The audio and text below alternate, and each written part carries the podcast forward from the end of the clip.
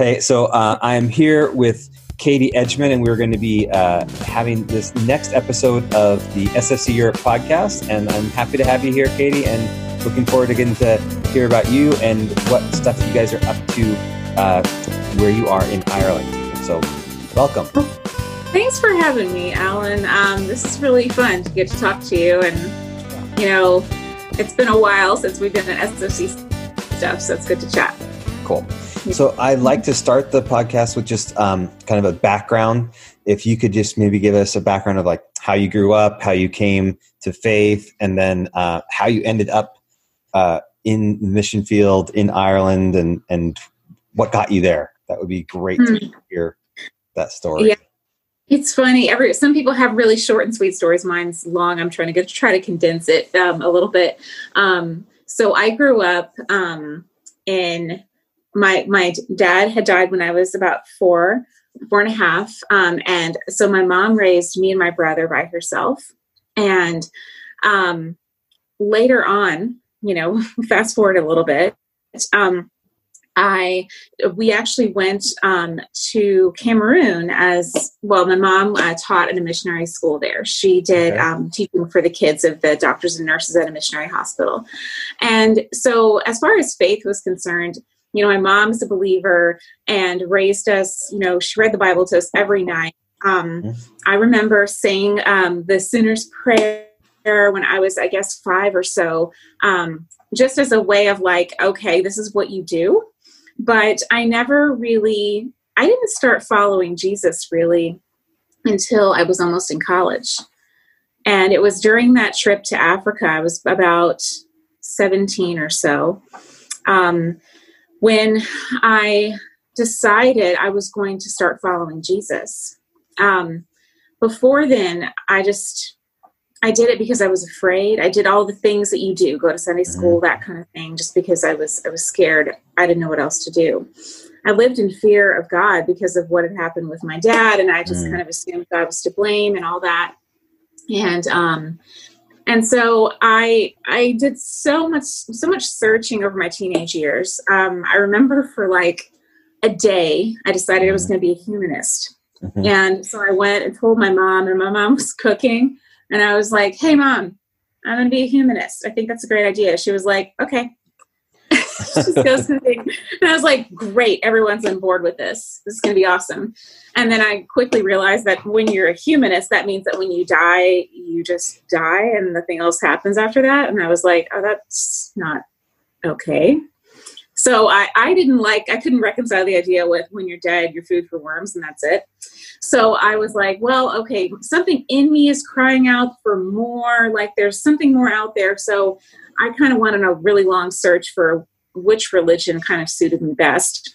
Mm. And during that trip to Africa, I remember walking out in the bush and field at, you know, close to dusk, and I was with other people, but they kind of trailed off, and I, it's funny, most of my moments with God actually happen in nature, uh, mm-hmm. somewhere on a walk or something like that, which being in Ireland surrounded by nature has been very good. But um, so I was out there walking, and before we had gone on this walk, my mom had this, very, this conversation with me. I was like, Mom, I don't know what's true. I just don't know what's true. Is God right? I mean, is is, is the Bible right? Is Islam right? Is something else the right thing? She was like, you know what? You're actually never going to calculate and prove what is true. You're just going to have to choose what to believe. And you're just going to have to make a choice. That's it. It's not like you're going to um, discover some something that proves something is right. Mm-hmm. So I was like, okay. And in the middle of that field, I was thinking about all the things that I was contemplating, all the different belief systems, all these deities, all these gods, um, ideas, things like that, all required something of me. Sacrifices, um, alms, um, doing good works, good karma, all this stuff. But Jesus was the only one who came for me, mm-hmm. who actually sacrificed himself for me.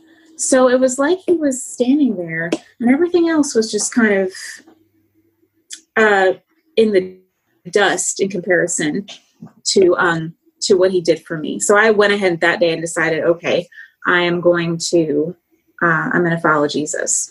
Mm-hmm. And so then fast forward, I ended up in college, got involved in Chi Alpha. Um, I was actually, my mom begged me to go to Chi Alpha okay. because I was not very social. Um, I, yeah, I, I was really into studying. I wanted to be a nurse. I knew that was what I was going to do. And so I, um, I, I was, I would sit at Chi Alpha actually with my pharmacology notes on my lap and not socialize with anybody. I was like wow. the worst student ever. I was like the one that the pastor would always be like, you know, you should start talking to people and, you know, get out there and stuff. And so, um, so begrudgingly, you know, I went to a, um, a life group and, um, And from there, learned what discipleship was. Okay. And um, I went to my very first World Mission Summit um, because my life group leader was like, "You're coming," so I went. Okay. And uh, then I was like, "Well, gosh, I, you know, I kind of thought that I would do missions at some point. That sounded like a great idea, hmm. but that, at that point, I was really like, okay, this this is it, you know." Um, so fast forward, I became a nurse. I went to grad school. Um, became a, a nurse midwife. While in grad school, I met my husband, Blake, also Chi Alpha person, through a Chi Alpha link. And he was um, doing Chi Alpha at University of Oklahoma. And so I, when I graduated, um, I got a job in Norman, Oklahoma, and worked um, in the health department there. And then in the evenings, helped him with Chi Alpha. And that was just kind of our life. And okay. I was like, this is great. This is the missions that um, I should be doing. This is great.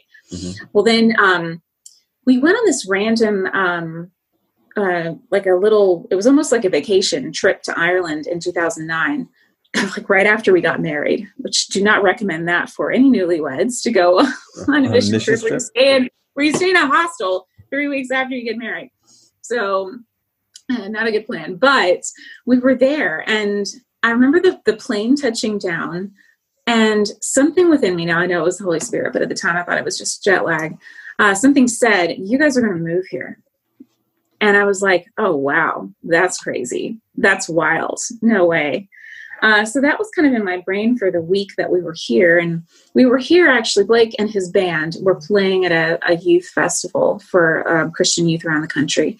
The spouses were around just for kicks and tourist stuff. But we were doing some tourist stuff that week, and it was the end of the trip, and Blake goes, hey, you know, would you think maybe about possibly, I don't know. And I'm like, before he even finished the sentence, I was like, I've been thinking about that since we got here, you know? And so we contemplated possibly moving and moving to Ireland. Come to find out, the Irish Assemblies of God really wanted people to come and sort of help out with student ministry stuff they had going on here. So after about a year of praying, we accepted, we raised money with H W M, and then we came over in two thousand twelve. So that's how we ended up here. And um, and do you want me to go on with the story of how we transitioned from student ministry to yeah. what we're doing? Tell us, will that be here? Yeah, okay. Tell us about what's going on with you now and how you've gotten to that place, kind of the story of life in Ireland and uh, what is what you're passionate about right now. Yeah. Well, um, so we came here to do student ministry, and it's funny how, you know, you have these plans and ideas of how things should go. And Blake and I are both planners. Mm. We're both organized, structured people. We like to make a plan. And so it is very funny when God says, actually, I'm going to have you do something slightly different.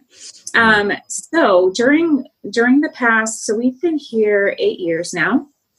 So during the past, for the first like six years, Um, of doing campus ministry. And um, we ended up helping out with a lot of different um, ministries around the country, not necessarily um, Pentecostal. Some were Church of Ireland, more Anglican.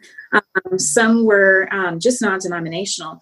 Um, the thing about Ireland is there's so few Christians that people, that Christians from a lot of different denominations are very willing to work together and, and mm-hmm. kind of mesh up um their skills and abilities and things, which is a good thing because um, it kind of gets people to, um, you know, uh, to work together. Yeah, build a but little anyway, synergy. So we yeah. build a little synergy. It was great. So we've done a lot of different smattering of different things. Um, I helped with an Alpha course at one of the campuses here, and then started one here in Dublin.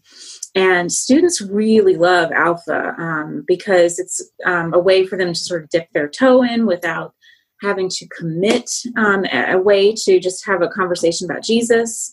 So um, it was really, really great um, to work with those students. Um, but after, you know, so here I am sitting here as a midwife, not working, but um, still, you know, nursing's always in your in your blood. When you do it, you're always thinking about it, you know. And um, so I was always sitting on campus and thinking, where are the pregnant students?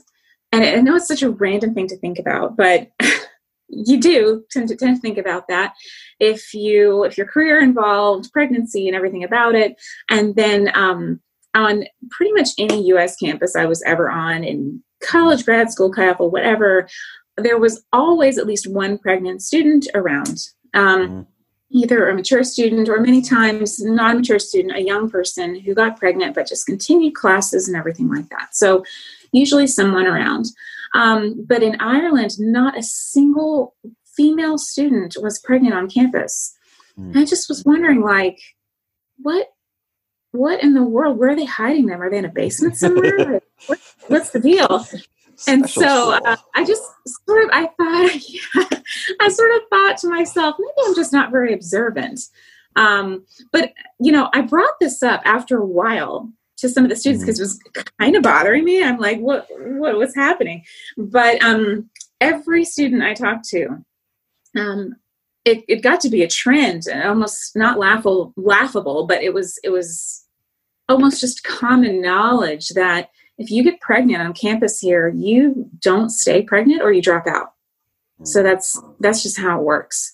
Um, to drop out is super common. Um, to stay pregnant and be on campus, obviously it doesn't happen. We continue. Mm-hmm. And I was just like, gosh, this is not okay. I mean, where are the people around these students telling them that will be will be here for you no matter what, that um, you don't have to pick option A or B. If you want, you can pick option C. We can actually help you to finish your degree, to start your career, to do what you need to do, because we actually, we don't just say we believe in you, we actually do believe in you. Yeah. Um, so, and then I thought to myself, where in the world is the church in all this? And come to find out, there were a lot of members of local churches and campus leaders around the country who were all having the same kind of conversation. And we're all somehow, it was obviously God-ordained meetings, um, somehow having coffee with me. And we'd end up on this conversation of what in the world is happening with these students and who is there for them? Not just students, but um, young professional women. Um, that group of women also fall into this category of Ireland typically not being super friendly to parenting mothers and pregnant women who are okay. in that younger age group. So um, we realized too that there, um, as far as crisis pregnancy help, it's kind of marketed towards like my age, thirties okay. on up, woman, because mm-hmm. that's kind of the age, like a woman who's in her mid-thirties and already a mom is typically the woman who would seek that crisis pregnancy support here. It's not the okay. younger girl. I think it would be the younger person, but it's not. It's it's my age. Um, so all the marketing is geared towards that. And so okay. we were contemplating this phenomenon of there's all these church people and people in campus groups, um, people who love Jesus and want to help, but there is no connection between those people and young women who really just need this help. Mm-hmm. Um, and nothing marketed towards that age group. So what we decided to do, well, also I, I will say interject, um, there's a lot of people who want to help, but there's also no training available for them. Um, people who aren't already health professionals or um, counselors. Mm-hmm. So that all combined with all these people who are like, we want to do something to create what we now call Zoe community. So Zoe means life. Um, and so that's the whole point of this, is that we want to help um, strengthen and equip local communities in Ireland, including uh, campus groups, to reach out and support women in crisis pregnancy. So part of that involves training. And our first ever training event is happening in about three weeks. Awesome. Um, training, and then a connection, that piece that was sort of missing. Mm-hmm. Um, we want to help connect um, women who are younger to those volunteers that we will train who would like to help. And the way we'll do that is through a live web chat. So that'll occur through our website, and um, a woman can be on her smartphone and in two clicks be chatting with one of our volunteers. So wow. That's how it's going to work. We're really excited. We can't really start up anything until um, until we have Irish charity status. So that's the big thing we're okay. waiting on.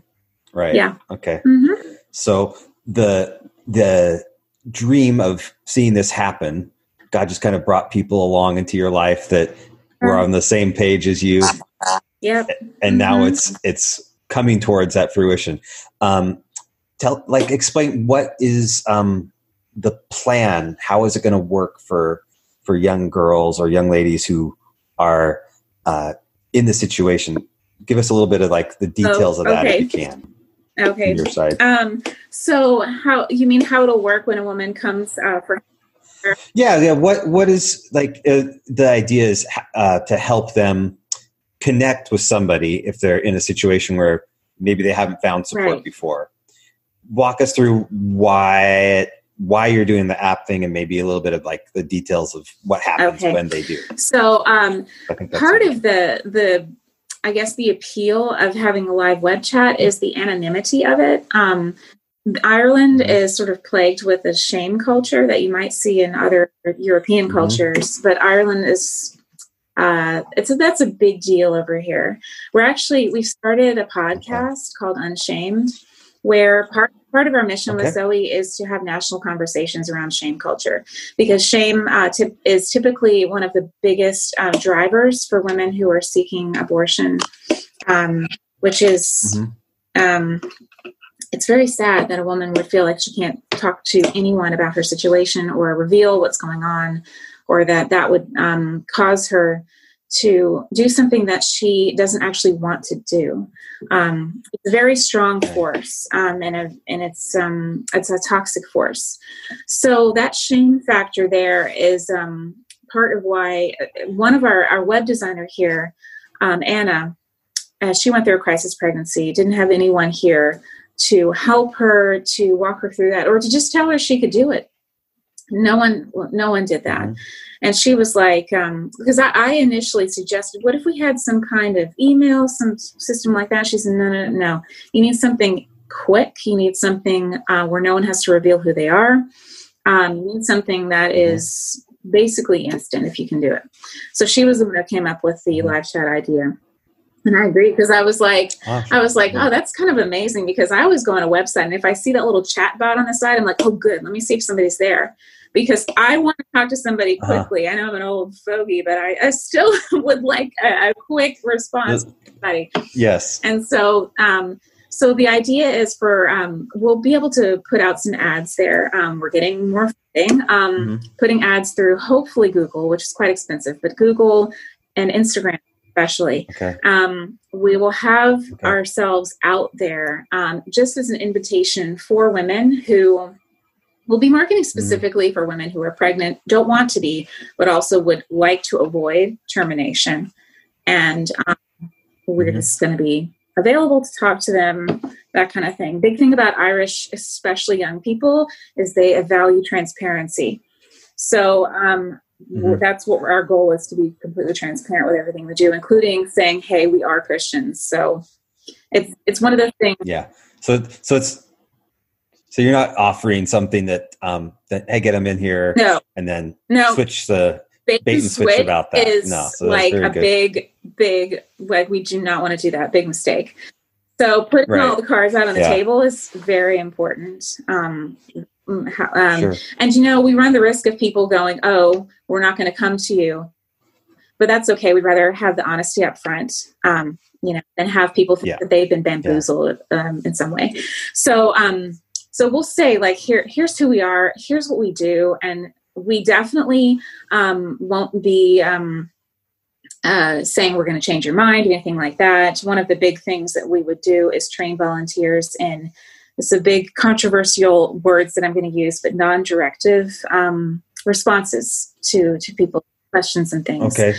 Um, I, for a while, thought that, oh, no, that's bad, that's evil. That's associated with a lot of, like, pro-abortion types of um, movements. But in reality, it's what counselors do all the time. Professional counselors in an ethical capacity. Um, they, if someone comes in and says, I'm going to get a face tattoo, they actually can't say, oh, don't do that, it's a bad idea. They have to go, how do you feel about that? You know, they have to, right, like right. The client chooses whatever they're going to do when they walk out the door. It's their job to help the person right. think it through um, without manipulating or leading them in a direction. That's known as non-directive approach to listening. So, okay. Yeah. It's kind of similar to, to something that like a coaching response yeah. too, as well, that, you know, you're there to ask questions and help the person exactly. figure out their decision and not to say, this is what you have to do. Or this yeah, is the other thing exactly. Great. Um, yeah. Awesome. So, so the idea is that a woman would, um, come to the live chat through whatever means, even word of mouth. Word of mouth is very big in Ireland. Um, you know, mm, so yeah. she'd come to the live chat through the website, be talking with a volunteer who, um, they, how it works is the, um, the chatbot thing. I'm, I'm so sorry. I'm not technologically inclined. Anna and our web team are on this. So the way, the way that it works yeah. is it goes to um, our volunteers download an app. So it's similar to WhatsApp where it's encrypted. So it's a secure chat line. Yeah. So a woman would get on the live chat and whoever is on call in our volunteer team would log in. And so if you're logged in, you're available to receive any chat that comes in through the bot. And so awesome. Anyway, so the woman would get on there um, and be chatting with whoever's on call. Um, Anna's goal, and I affirm her and agree with this, is to make our chat twenty-four seven. Um, the government has a phone okay. line that they have for uh, crisis pregnancy. It operates from nine in the morning to nine at night. Um, and they, of course, mm. offer termination as part of the things that they do. We're not sure how much of, like, if the woman wanted to birth her child, um, if how much support they would get through that. Um, we, we haven't really been able to uh, figure that out. Uh, obviously it's unethical for us to call the line and pretend to be someone. Um, we just have to speculate. So, uh, but anyway, right. um, okay. we would like to be there for women beyond those services so that if she's at eleven o'clock at right. night, someone's is there for her. So, anyway, yeah. um, and yeah. so that's how that works. If uh, if a woman on the live chat would like to meet with a volunteer face to face, if if if she would like continued practical support, then we have an office space in Dublin, and we're working on an office space in Galway and in Cork, so that um, she can meet confidentially with a volunteer there. So, yeah, that's great. So you're, you've got a, a whole network of people who are support staff and people who want to volunteer and support mm-hmm. others. Um, first, let's talk about um, the idea of communities who want to support these young ladies who are going through um, this crisis pregnancy. How are you getting them involved, and what kind of things are they yeah. going to be doing? Well, so um, we love, I mean, obviously we're Chi Alpha people, so we love the idea of discipleship in every facet of life. And so when it mm-hmm. comes to crisis pregnancy, we're like, well, shoot, why can't we have that sort of discipleship model when it comes to that? Um, because okay. we, a lot of complaints that we see and we've seen for years is women feeling sort of um, like people really care when they're pregnant, but when they have like a three-year-old kid, they're like, mm. yeah, whatever, bye. But the way that we're, the way that uh, Jesus taught us how to do discipleship, and the way that the early church did, the way that churches are doing it now, the way Chi Alpha does it, is that we're with you for the long haul. That it's a, it's a friendship right. that never stops just because it's inconvenient or anything like that. Mm-hmm. That, so the way right. that we're modeling this with Zoe is, if you come in and you're saying like, I'm pregnant, I don't know what to do, we're like, hey, as long as you want to hang out with us, we want to hang out with you and have coffee with you and, mm. you know, help you fold clothes and do whatever the heck you need. Um, because we're in it together, right. help you fill out forms, you know, like we were talking, form anxiety is so real. Um, mm. So can you imagine being in a yeah. crisis situation and having to fill out a five page form in order to get government assistance? And it's daunting. And so to have someone there with you, yeah. to actually help you brain when you physically cannot brain. Mm-hmm. You can't think. Um, mm-hmm. That's a large part of what we'll be doing too, is helping people navigate awesome. those government systems. Government employees just can't right. sit down with you in a coffee shop and as you cry and figure out how to get right. child support and all kinds of other things, you know?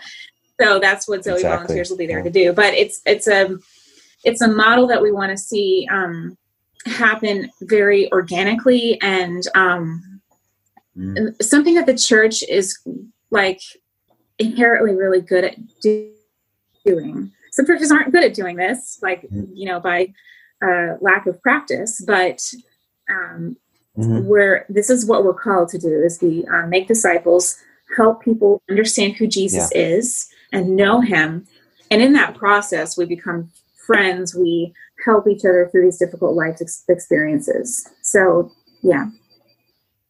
Yeah. Do you think that the, uh, the amount of shame attached to the situation has really over time inhibited the church's response to it? Yeah. Because. Yeah. Um, yeah. In Ireland, you know, I, I might not get into the entire thing, but there's uh, so much sure. um, church history that um, the church has actually been responsible for a lot of that shame culture that we're trying to get mm. out of right now. Um, and when I say the yeah. church, I'm not talking about disciples of Jesus. I'm talking about the institution of the church. And you know this very well. Yeah. Um, and this is obviously happening across Europe, that uh, the institution of the church um, being responsible for so much damage and so much many misconceptions mm-hmm. about Jesus. That people use the name of Jesus and yeah. have used his name in order to fulfill self-righteous um, desires and in order mm-hmm. to, um, really serve their own agenda and power seeking behavior. So in Ireland, um, women who, um, up in, from about the early nineteen hundreds up until the seventies and eighties, I think, um, women with unplanned or women with, um, pregnancies out of wedlock were taken and, um, made to have their babies at mother and baby homes. So they were orphanages, um, basically. The babies mm-hmm. lived there and were adopted out. Uh, the whole adoption process was very corrupted, and, and at the time, I won't get into it, but um, so mothers were, the babies were taken from them. The mothers many times just never saw their children again. The women um, were a lot of times taken to Magdalene laundries run by the nuns as well. And the nuns would cut off mm-hmm. their hair, not feed them. They would couldn't talk to each other, these women. And they would put them to forced labor mm. um, to do laundry for rich people, basically. Um, so they were there to work wow. off their penance, is what um, they were there Incredible. to do. The last laundry closed in nineteen ninety-six. Um, there was one still like hanging wow. out there. So, um, oh, and I goodness. went um, a couple years ago when God was really um, putting this on, on my on my heart to start. I found out about these laundries. I was like, "What the heck? This happened?" So I went to the last standing mm. one in North uh, Dublin in the city. And I wasn't, I didn't know what to expect. When I got there, I felt a weight of sadness. I just started crying, actually, when I stood mm. at the gates. It was very emotional, like yeah. very emotional. Because when I got there, um, people had hung baby shoes all down the gate of the laundry. Um, and these oh, ribbons wow. that were tied there that said, "We remember." And, um, I was like, oh my God, because there's so many people now who were born at that time who have no idea who their mothers were, and then mothers who have no idea who their kids are. Moms and kids wow. searching for each other. And, you know, Satan has been the author of so much abuse for women and children in this country through the years. It's like he hates women and children, mm-hmm. like with a passion. Um, mm-hmm.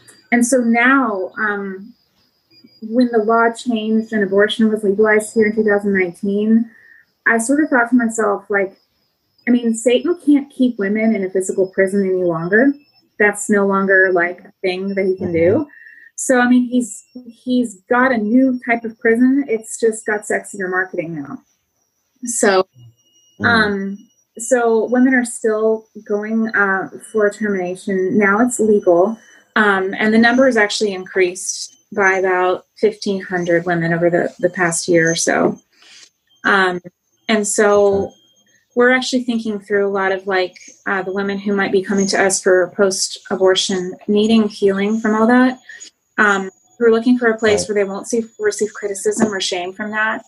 Um, and we're also working on talking to churches about like, hey, heads up, women perceive the church as a, as a place where they're going to receive shame. But we're trying, God wants mm-hmm. to turn that around. I believe he wants to flip that situation yeah. and make, um, and turn the hearts of people to him so that they, when they see him, when they mm-hmm. look at him and they see someone in that situation, they won't point the finger and say, shame on you. They'll see the forgiveness of God yeah. and invite them in. So, yeah, we want people to see the church as a place where, hey, I can, now I can go there, and they're not going to shame me and criticize me. So, yeah. Right. That's really good. Um, and you're also training people to be on these yeah. uh, these chats yeah. and stuff like that. What has that been like? What's the response there, and, and what are you yeah, excited well, about there? Yeah, well, we're kind of excited because um, – so last year, we actually had the first training scheduled. And so we have two psychotherapists who are working with us and coming up with the curriculum. So it's a lot of things like uh, active listening skills, understanding our own biases, um, learning how to um, respond non in non-directive ways, um, and then just basically talking about all the different scenarios that might might occur. Um, so we've got a, a lot of content. And in fact, the content stretched over four days. So last year we had four days packed with things. Uh, we only had seven um, takers in the entire country for obvious reasons. Like that's a lot okay. of time, you know? So then um, yeah. Blake was like, cause Blake, uh, he would not say this, but he's been the um, instigator for actually most of the best ideas that we've had have been through Jesus and mm-hmm. out of the mind of Blake. So, um, okay. but he was like, I think you should flip the classroom.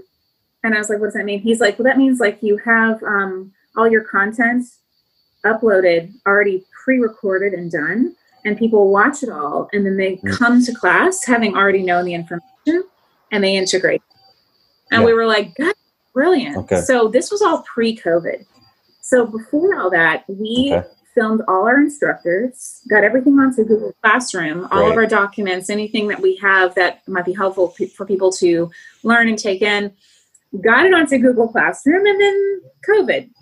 So we were in December, we were like, oh, this is a brilliant idea. And God's like, you're going to need this. So anyway, yeah. so we've got all of that ready to go. Um, and so we had planned, we had scheduled um, for this autumn, um, a one day event where people come and they integrate all the information physically in person. Obviously that's not going to happen. Right.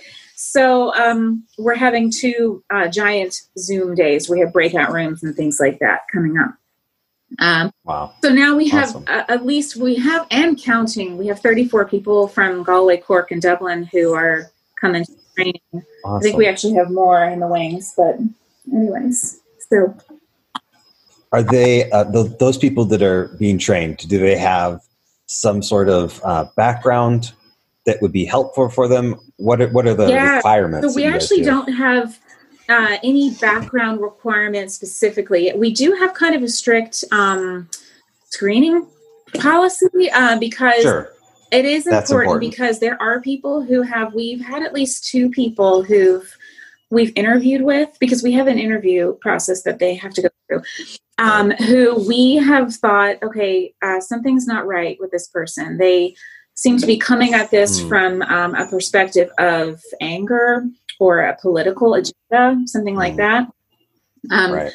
uh, at least one of those people, um, we have simply not allowed to come to the training because we're being okay. very protective of what is a very vulnerable population. Um, so we can't yeah. just let anybody in. We can't just let anybody become a volunteer. It's not going to happen. So we have one person who we're sort of like, let's let her get through the training because we want to observe her in action and see what's going on with this person. We might have a special job for her later, but, um, okay. but anyway, um, so part of that, yeah. So, um, yeah, so we have the interview process. Um, and then, so as far as qualifications, now there are at least three midwives um, who have, have um, who signed up and who are coming, which is fantastic. because I already have this awesome. bent towards helping women. We have um, a physical therapist. We have a lot of mothers, a lot of moms who don't have a whole mm-hmm. lot of time to volunteer, but um, being able to operate a live chat when their kids are in school or late at night when they're nursing mm-hmm. a baby, that's totally doable. Um, so that kind of okay. thing is really appealing to them.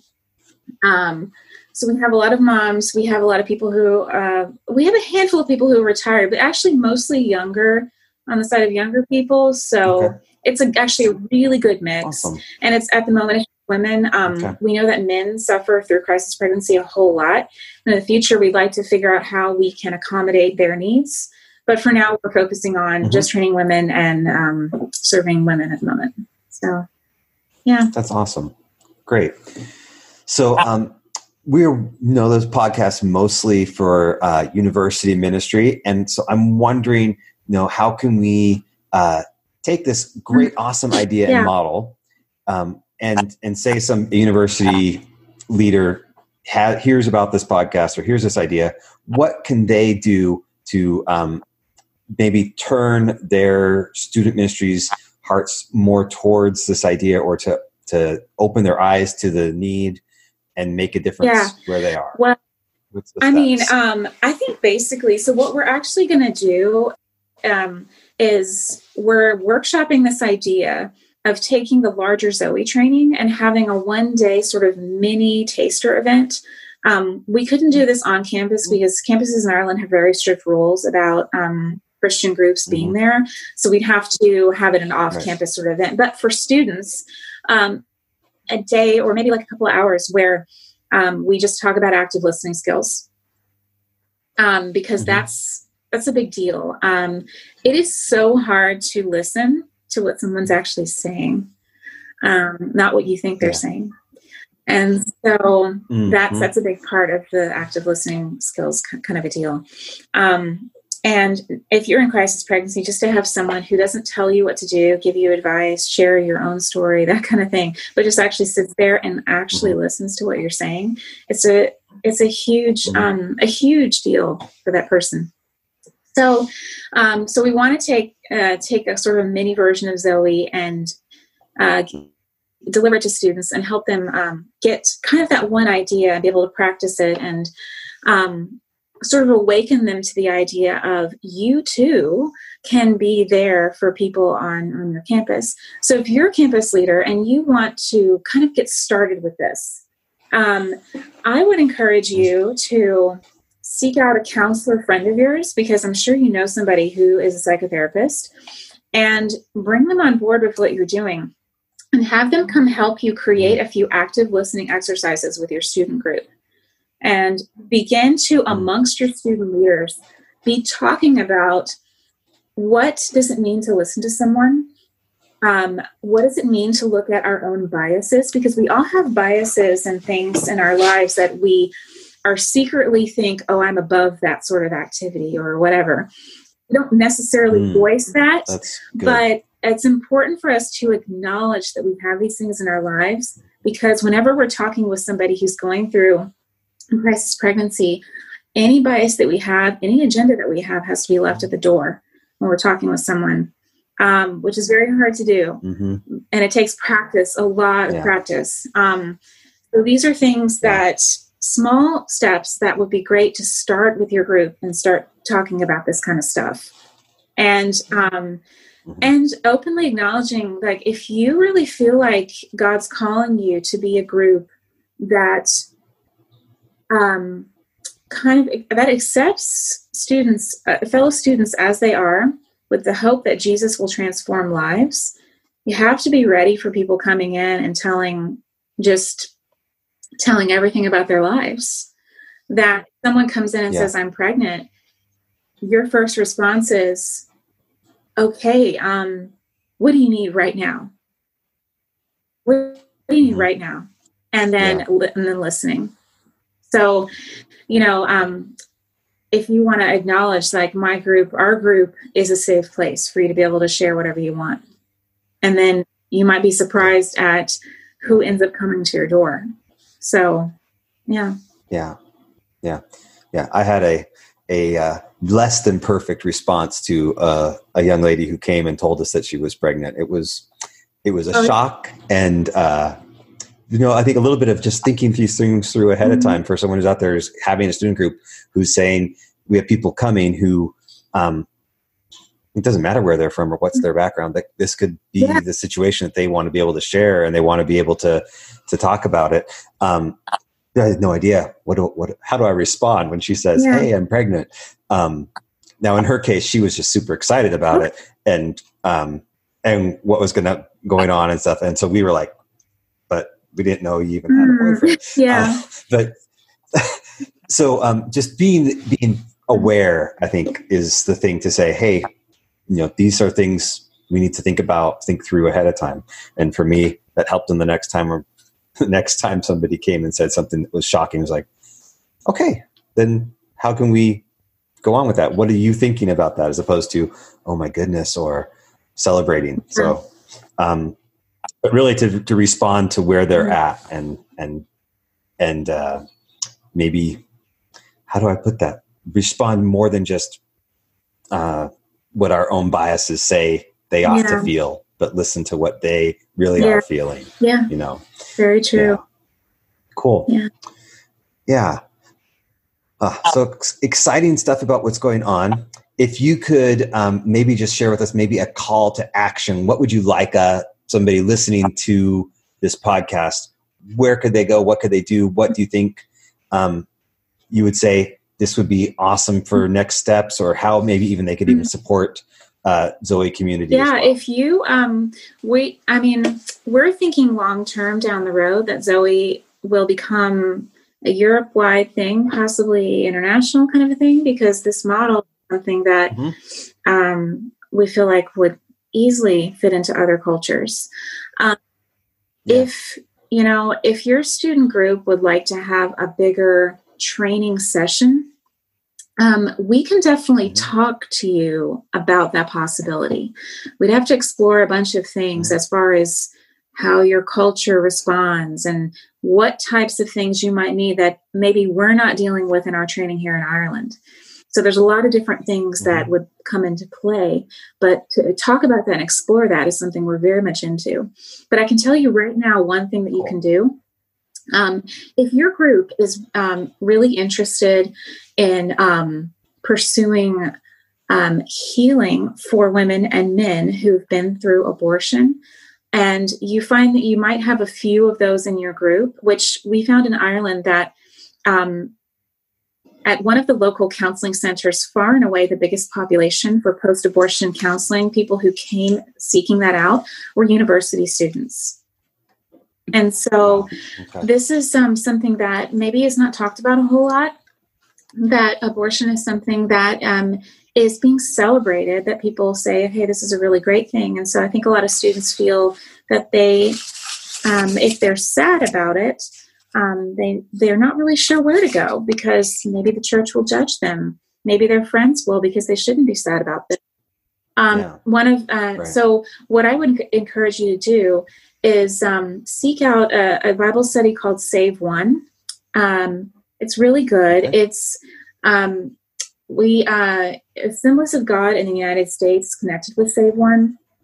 We actually use Save One here in Ireland, um, and then it's in multiple countries. I know it's in Austria, um, so they have multiple okay. language versions of the Save One study, and you can get on the website. I believe it's Save One dot org, but it's easy to track them down and um, okay. find them, and they can come, and Sonia and Chris will come and give you guys a, a training session and um, teach you guys the ropes, how to do it. And you can implement that on your campus. If you're finding that you have a group of people who would benefit from, from that kind of a thing. Um, it's very helpful that's tool. Great. So I would encourage you guys to do that if you're finding that's a, a big deal for you. Yeah. Cool. And um, we'll, of course, we'll put the link into the uh, description as well, and mm-hmm. on the website, and make sure we can link to yeah. your guys' stuff and to mm-hmm. your podcast as well. Mm-hmm. It's really exciting. This has been such a good conversation, I think, for everybody to hear. It's not a conversation that we have very often, because I think even even in the in the church, even the church that is um, wanting to accept everybody, we're still a lot of shame about yeah, what we true. discuss. Mm-hmm. So thanks so much for openly and honestly discussing it. It's really super exciting, and uh, looking forward to what what God will be doing in Ireland and around mm-hmm. the world. And uh, you guys have are looking for that charitable um, organization yes. status. Is that close to come into we think fruition? So. Yeah, and typically in Ireland, if the government awesome. drags its feet about approving something, it means they're going to eventually. Usually when they say no, it's pretty quick. Okay. So this has been about two okay. years in the process. So hopefully wow. soon. Okay. Yeah. So, so we'll also be praying that that comes Dude. through quickly and yeah. that uh, you guys have everything you yeah. need to move forward. Really yeah, excited for you. you. All right. Well, thanks so much for being a part of our cool. podcast, Katie, and um, looking forward to all the exciting news about uh, what happens. Awesome. Thanks, Alan. Thanks so much. We hope you enjoyed this podcast with Katie Edgmon and talking to her about uh, the incredible opportunities to be uh, available, be helpful to those who really need to see God's hands extended uh, in a real practical way.